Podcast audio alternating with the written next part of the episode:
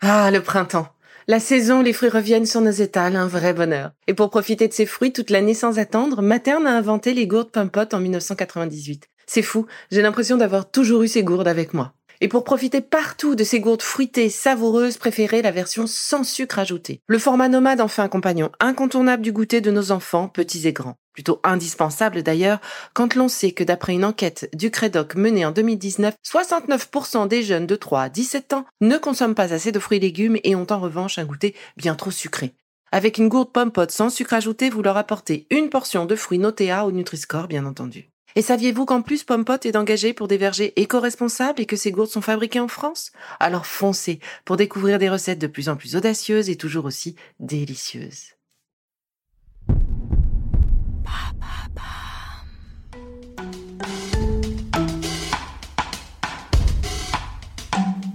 Bienvenue dans Villa Uli. Et avant de commencer cette nouvelle capsule bien-être, je souhaitais vous présenter notre partenaire. Bonjour Cette saison, j'ai choisi de vous accompagner sur le sujet des bonnes résolutions. Dans cet épisode, je vous propose de faire le point sur les raisons qui pourraient expliquer nos difficultés à tenir nos engagements avec nous-mêmes. Et j'en profite aussi pour vous partager des astuces qui, je l'espère, vous aideront à mieux répondre à cette envie que nous avons tous de prendre mieux soin de nous.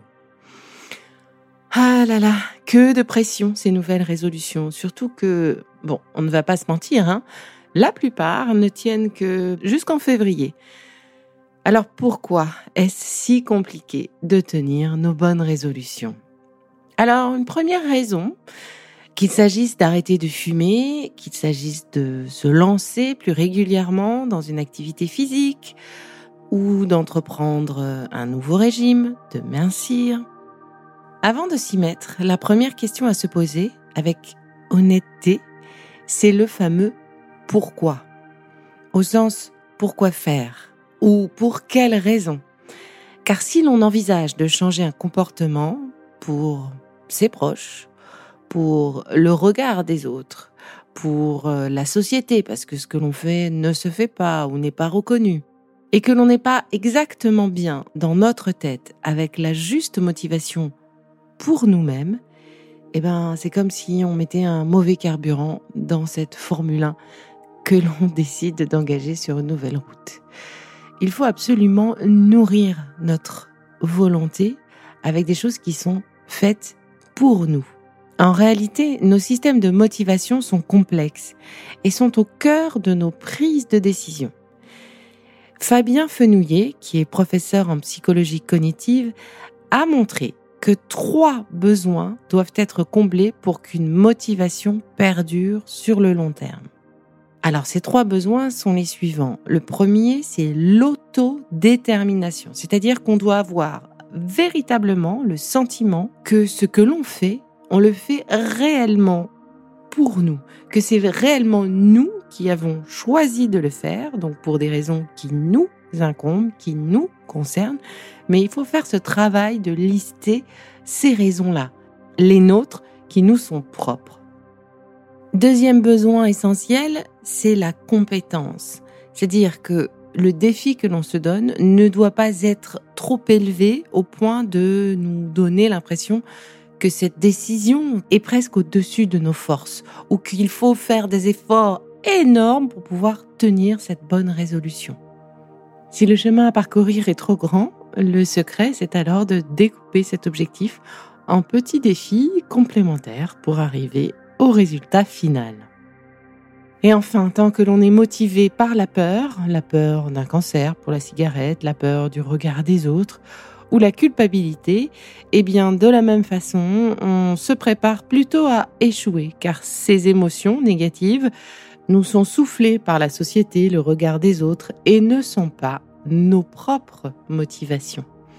Elles ne sont pas nos arguments choisis par nous, pour nous. Et tout cela, eh bien, laisse une énorme place à notre petite partie rebelle. Oui, oui, elle existe chez tout le monde.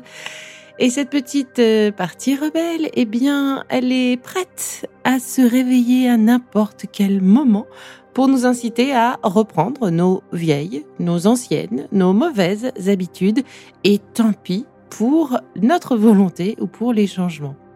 Il est donc super important de trouver nos raisons positives de vouloir changer afin de pouvoir éprouver de la fierté être en bonne santé, se faire du bien, très bien, mais plus précisément retrouver son souffle, euh, ses jambes galbées, son ventre tendu, bref, quelque chose qui vous ressemble, quelque chose qui joue sur votre image positive de vous, avec vous, et surtout le plus concret possible. Alors, une deuxième raison qui pourrait expliquer, euh, ben, je viens un petit peu d'en parler, c'est ce fameux objectif.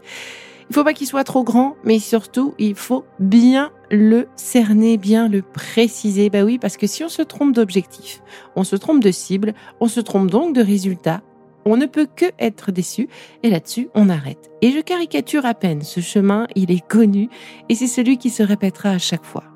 Je me souviens d'un exemple qui avait été donné par la coach Michel Jean-Baptiste, également auteur de Mes bonnes résolutions en action aux éditions Fortuna. Son exemple m'avait particulièrement marqué car ça représente beaucoup des cas que je peux rencontrer euh, parmi mes patients. Et donc, ce que disait Michel Jean-Baptiste, c'est que effectivement, certaines femmes peuvent euh, affirmer vouloir mincir.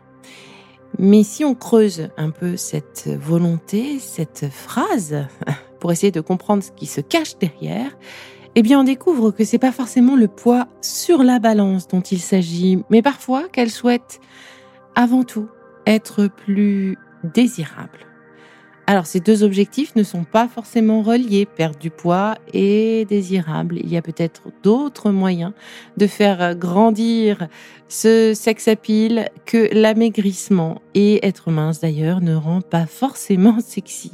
Donc c'est vraiment important de bien cibler la raison, l'objectif, le but à atteindre.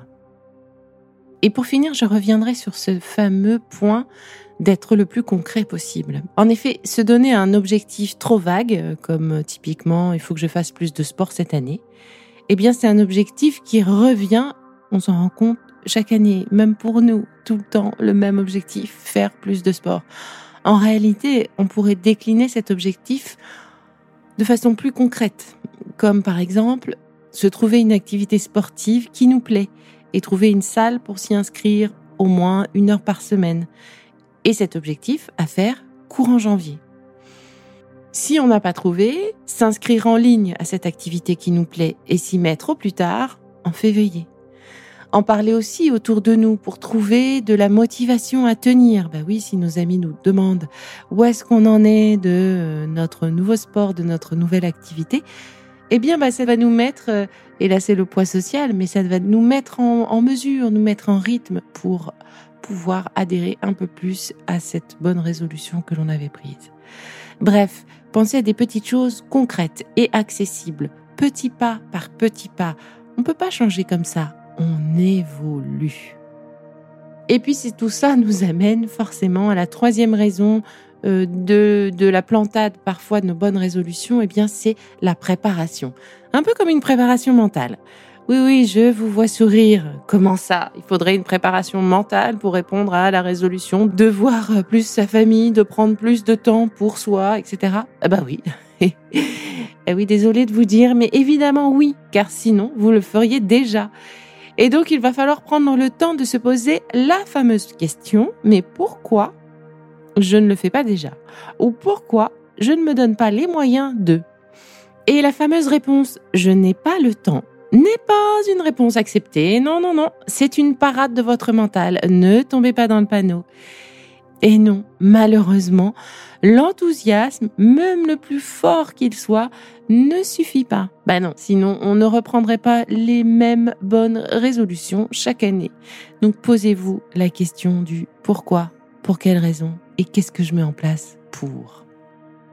J'ajouterais aussi comprendre le lien émotionnel qui est lié avec le comportement que l'on veut changer. Par exemple, à quel moment j'allume une cigarette par automatisme?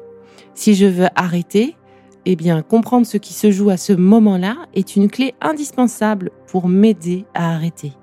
Et c'est la même chose avec euh, les moments de craquage alimentaire. Pour le sport, il peut exister aussi des blocages de l'ordre de je ne suis pas capable de, hérité peut-être de nos séances de sport au lycée ou d'autres moments sportifs un peu compliqués. L'idée, c'est de renouer avec notre autodétermination et d'arrêter de se laisser envahir par de mauvais réflexes, puis la déception, puis le découragement. Nous avons les clés en main pour peu que l'on souhaite s'y attarder un peu. Alors voilà qui est dit. Ce n'est pas facile de changer, même si on en a parfois envie ou parce que c'est nécessaire. Et il y a de grandes et belles résolutions pour se faire du bien. Mais il y a aussi, si vous n'y avez pas pensé, de petites résolutions presque anodines et pourtant elles peuvent faire la différence en demandant moins d'introspection. La première que je pourrais vous proposer, c'est prendre soin de son cerveau. Bah oui, et le reste suivra. Non seulement c'est important de nourrir son cerveau pour éviter son déclin cognitif, mais en plus, eh bien, ça nous permet de rester dans le vent. Du coup, plusieurs résolutions sont possibles. Acheter un livre par mois et le lire, hein, bien entendu. Aller faire une expo par mois dans sa ville ou en week-end pour nous aider à bouger.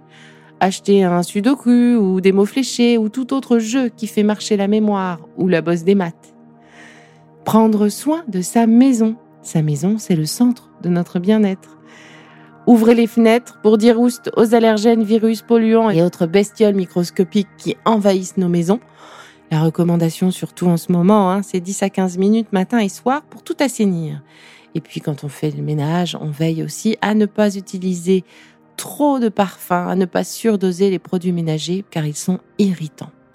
Troisième idée, donner du repos à son smartphone pour retrouver le plaisir des livres en papier. Et oui, le smartphone est source de stress. Il nous distrait au volant, il menace notre sommeil. L'abus peut nous saper le moral, y compris celui des enfants, maltraite nos yeux. Quand on console de jeu, elle créerait des tendinites. Bref, rien que des bonnes raisons pour acheter des livres en papier et laisser notre imagination reprendre le dessus. Une autre idée peut-être. L'amour plus souvent, tu feras. Ben oui, c'est une belle façon de vérifier sa santé cardiaque en plus, chaque orgasme libère des endorphines dans le cerveau. C'est un puissant antidouleur, en plus de nous aider à voir la vie en rose. Alors vous voyez, les bonnes résolutions peuvent commencer par de petites choses au quotidien. De mon côté, ben, je vais vous partager une de mes bonnes résolutions 2022. Je me suis fixé de m'offrir une petite parole gentille chaque jour. Et j'ai même acheté un bel agenda pour noter tout ça. J'ai souvent été très dure avec moi-même. Cette année a été un des révélateurs du besoin de douceur et de se faire du bien, de s'écouter, d'être plus bienveillante avec moi. Et si j'y arrive, eh bien, c'est un beau modèle que je donnerai également à ma fille. Alors en route pour ce beau calendrier de bienveillance. Et pour m'aider, j'ai acheté le calendrier 2022 chez Womoon. Je vous invite à, à, visiter leur Insta, at Womoon, d'aller surfer sur leur boutique, que de belles choses pour nous accompagner. Et il y en a pour tout le monde, des novices aux plus éveillés. Et vous alors, quelle est votre motivation, votre bonne résolution pour 2022 Racontez-moi tout ça sur Ratsby Lively et on se retrouve très vite pour un prochain épisode. En attendant, continuez de prendre soin de vous.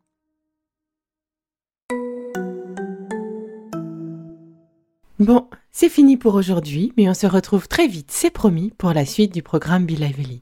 Si ce que je fais vous plaît, continuez de le noter et abonnez-vous pour ne louper aucun de mes futurs programmes. Et entre chaque podcast, vous pouvez aussi me retrouver sur mon compte Instagram, at Life, parce que la vie se vaut d'être vibrante. Et en attendant la prochaine capsule, surtout, continuez de prendre soin de vous, car c'est bon pour tout le monde.